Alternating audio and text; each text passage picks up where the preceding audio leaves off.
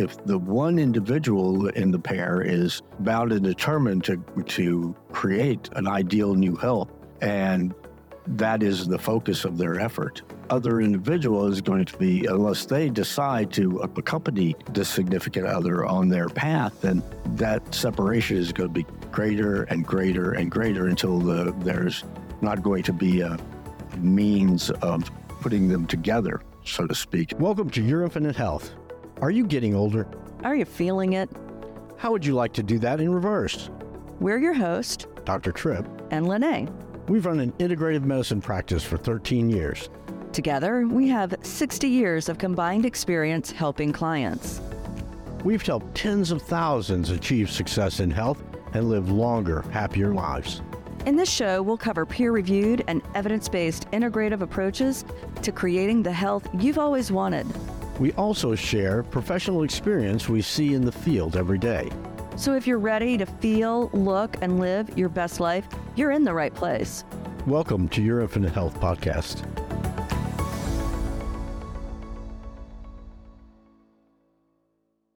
Hey, Trip. Hey, LeNae. What did the tomato say to his friends when he was running late? I don't know. What do you say?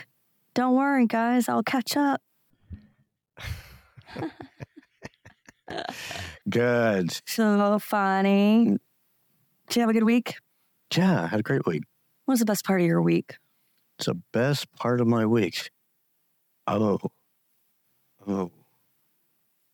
We saw Fast and Furious last night. Was that the best part of your week? Oh, that was fun. Yeah, that was good. That was a really good movie. I think mm. the problem with that movie though is that it's Don't so- don't spoil it for everybody. Okay, I'm not no spoilers, but it's so it gets your emotions going so much that by the time you leave, you think you're Dom Toretto, right? right. You're like, I can do that. No, Yeah, I was just watching some of those things they did with the cars. okay, no spoilers. Well, No I spoilers. didn't I spoil will it. say though that I think that movie was probably like the best out of all of them. I like the first one, and then I think I like this one even better. I think. Hmm. Interesting. Interesting. Anyway, so okay, so we went to the movies last night, and I'm also my daughter Laura. Shout out to Laura. She lives in St. Pete, Florida. I'm so jealous of her. She's living my life, but she asked me to do this Whole 30 program, and basically, I don't know if y'all know what that is, but it's 30 days of torture. but I agreed to do it because you can't have any alcohol, you can't have any dairy. And I didn't really know how much cheese I eat in a day until I couldn't have any. And then you can't have any sugar, anything with sugar, and anything with fake sugar. So not even stevia or sweet, and like none of that, none of that stuff. So basically, it's 30 days, stop it, of fruits, vegetables, and meat. 30 days. That is distracting. Sorry, guys. So I like alcohol.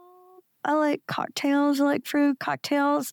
And I've justified them by saying that they're my my community service. But uh, every once in a while, I do like to make sure that I'm not addicted to things. I like to make sure I can walk away from anything at any time. And so I agreed to do it, if for no other reason than to make sure that alcohol did not control me, but that I'm in control of alcohol. And that could go for anything, really Diet Coke, anything that isn't really serving your health optimization and longevity goals. If you can't walk away from it, then that thing controls you. And I'm just going to go one step further, and this has nothing to do with Whole 30, but about addictions. If you're watching a TV show and you can't get up from the TV show in the middle of the TV show, then that TV show controls you and you do not control your TV. Just food for thought. Always be willing to walk away. Otherwise, you're not in control of your reality. in Heat? Heat? Was it? Yeah, yeah, it was in Heat. Oh, I, I got mafia tips for living a healthy life. Oh, that's oh, we should look into that. Mafia tips for living a healthy life. Right, right. I think that might be our next episode to do some research. Okay.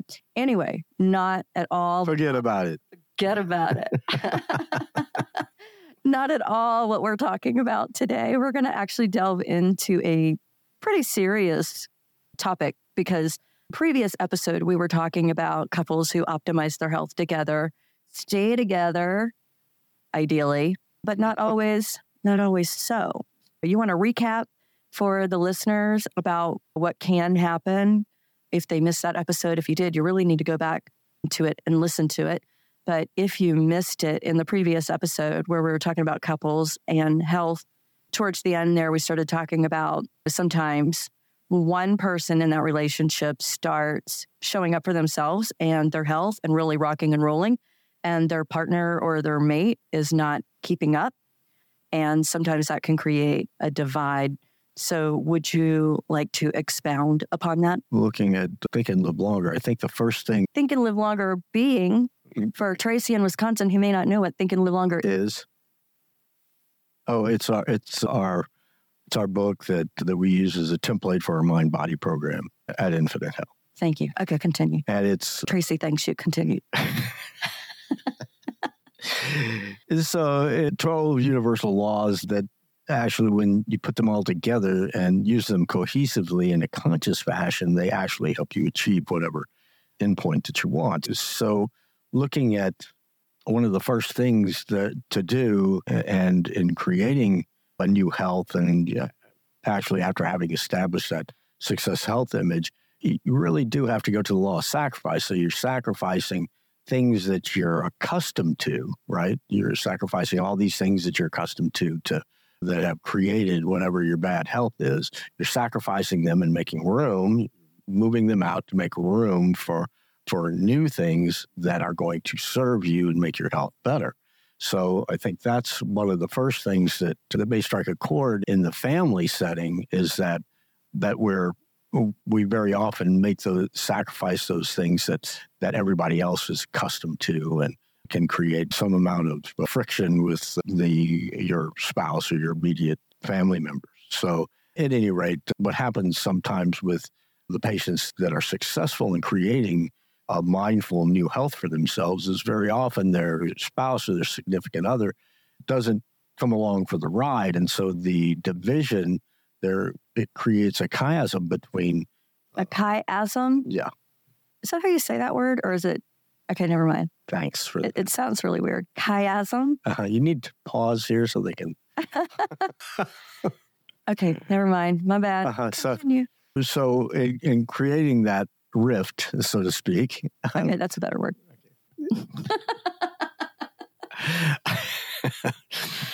it, it, it it creates a rift between the two people that either can be accommodated or not. And if the one individual in the pair is uh, bound and determined to to create an ideal new health, and that is the focus of their effort.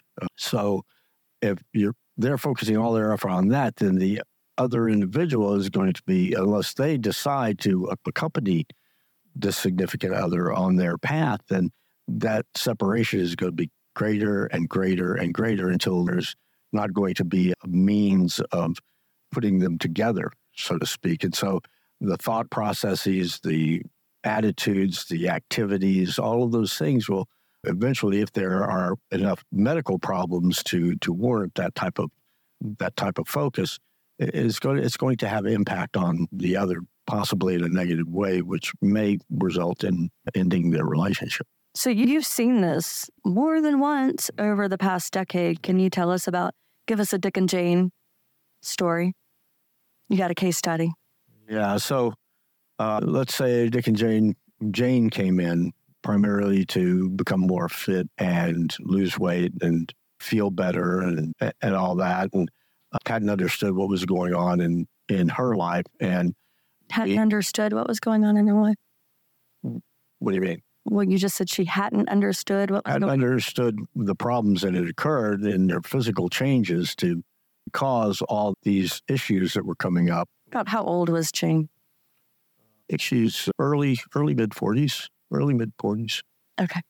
And basically, after doing the optimization process, starting the mind body course, and doing all those things, there was the separation that was occurring with her husband, who decided, and kudos to him, that to try and accompany her along her, her path and just signed up for the program. And he too had multiple medical problems and needed to focus on a lot of different things. But the the two of them in the five or six months that had intervened in her care and her change had already taken a, a fairly severe toll. And basically what began to transpire is that the the female of the two had already made the decision that that relationship was over had she made that decision before she started seeing you?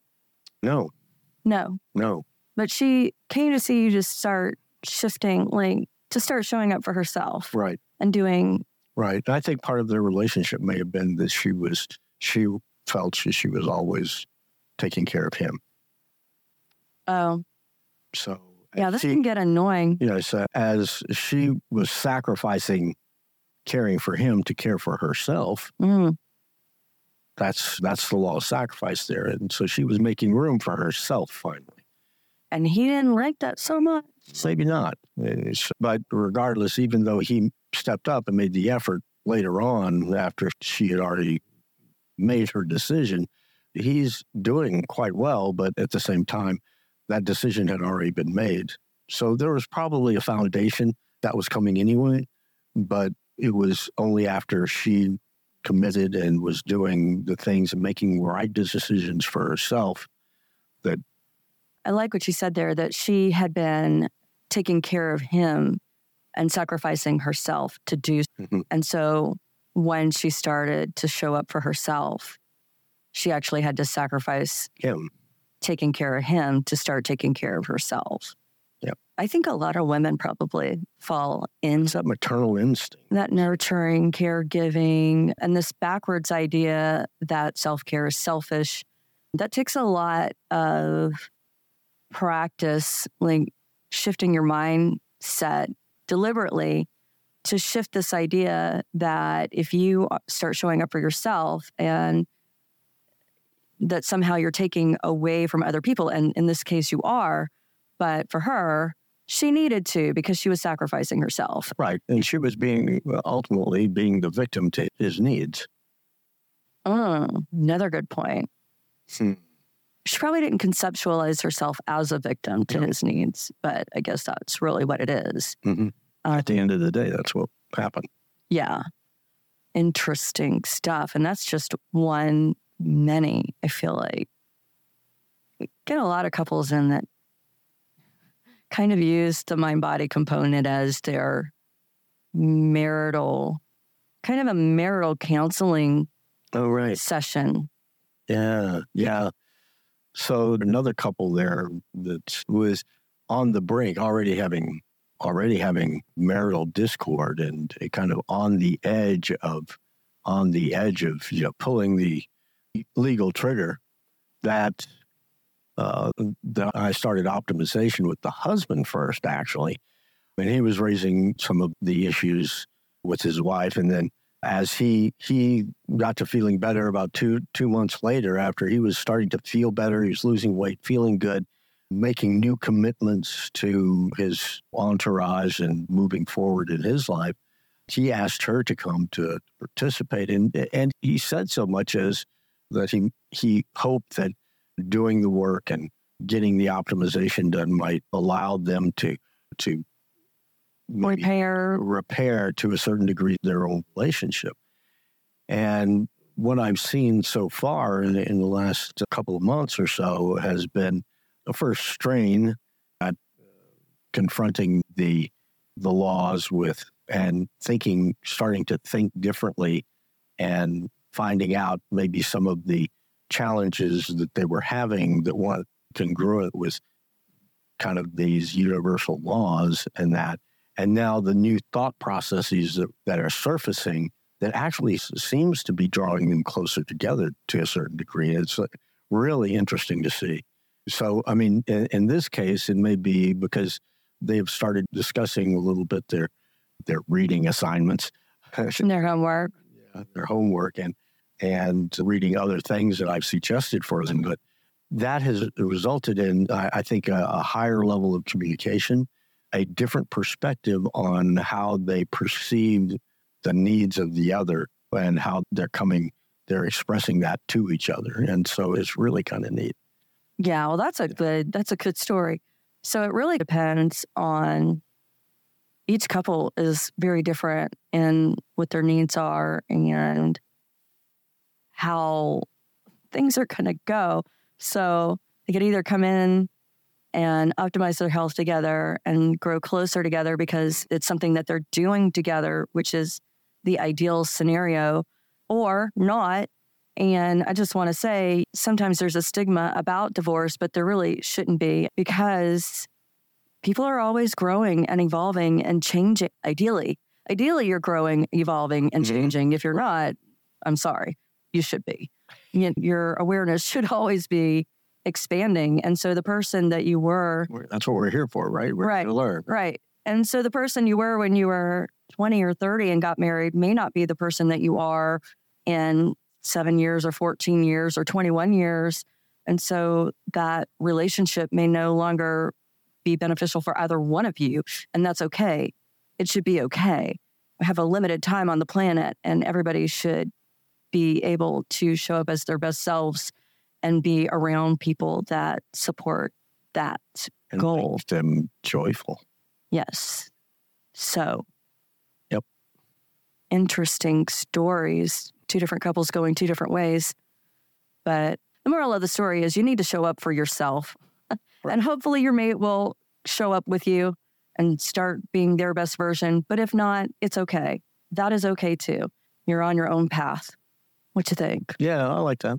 Yeah. Like that. Yeah, I think it's funny when we become more mindful about uh, about ourselves, and you know, it's really hard. Sometimes I have discussions with the patients when they and they immediately flip back into that doing things for other people again, or so, and then putting themselves in that victim stance. In that setting, what I perceive that they're doing is they're asking or they're implying that the other party is taking responsibility for their outcome.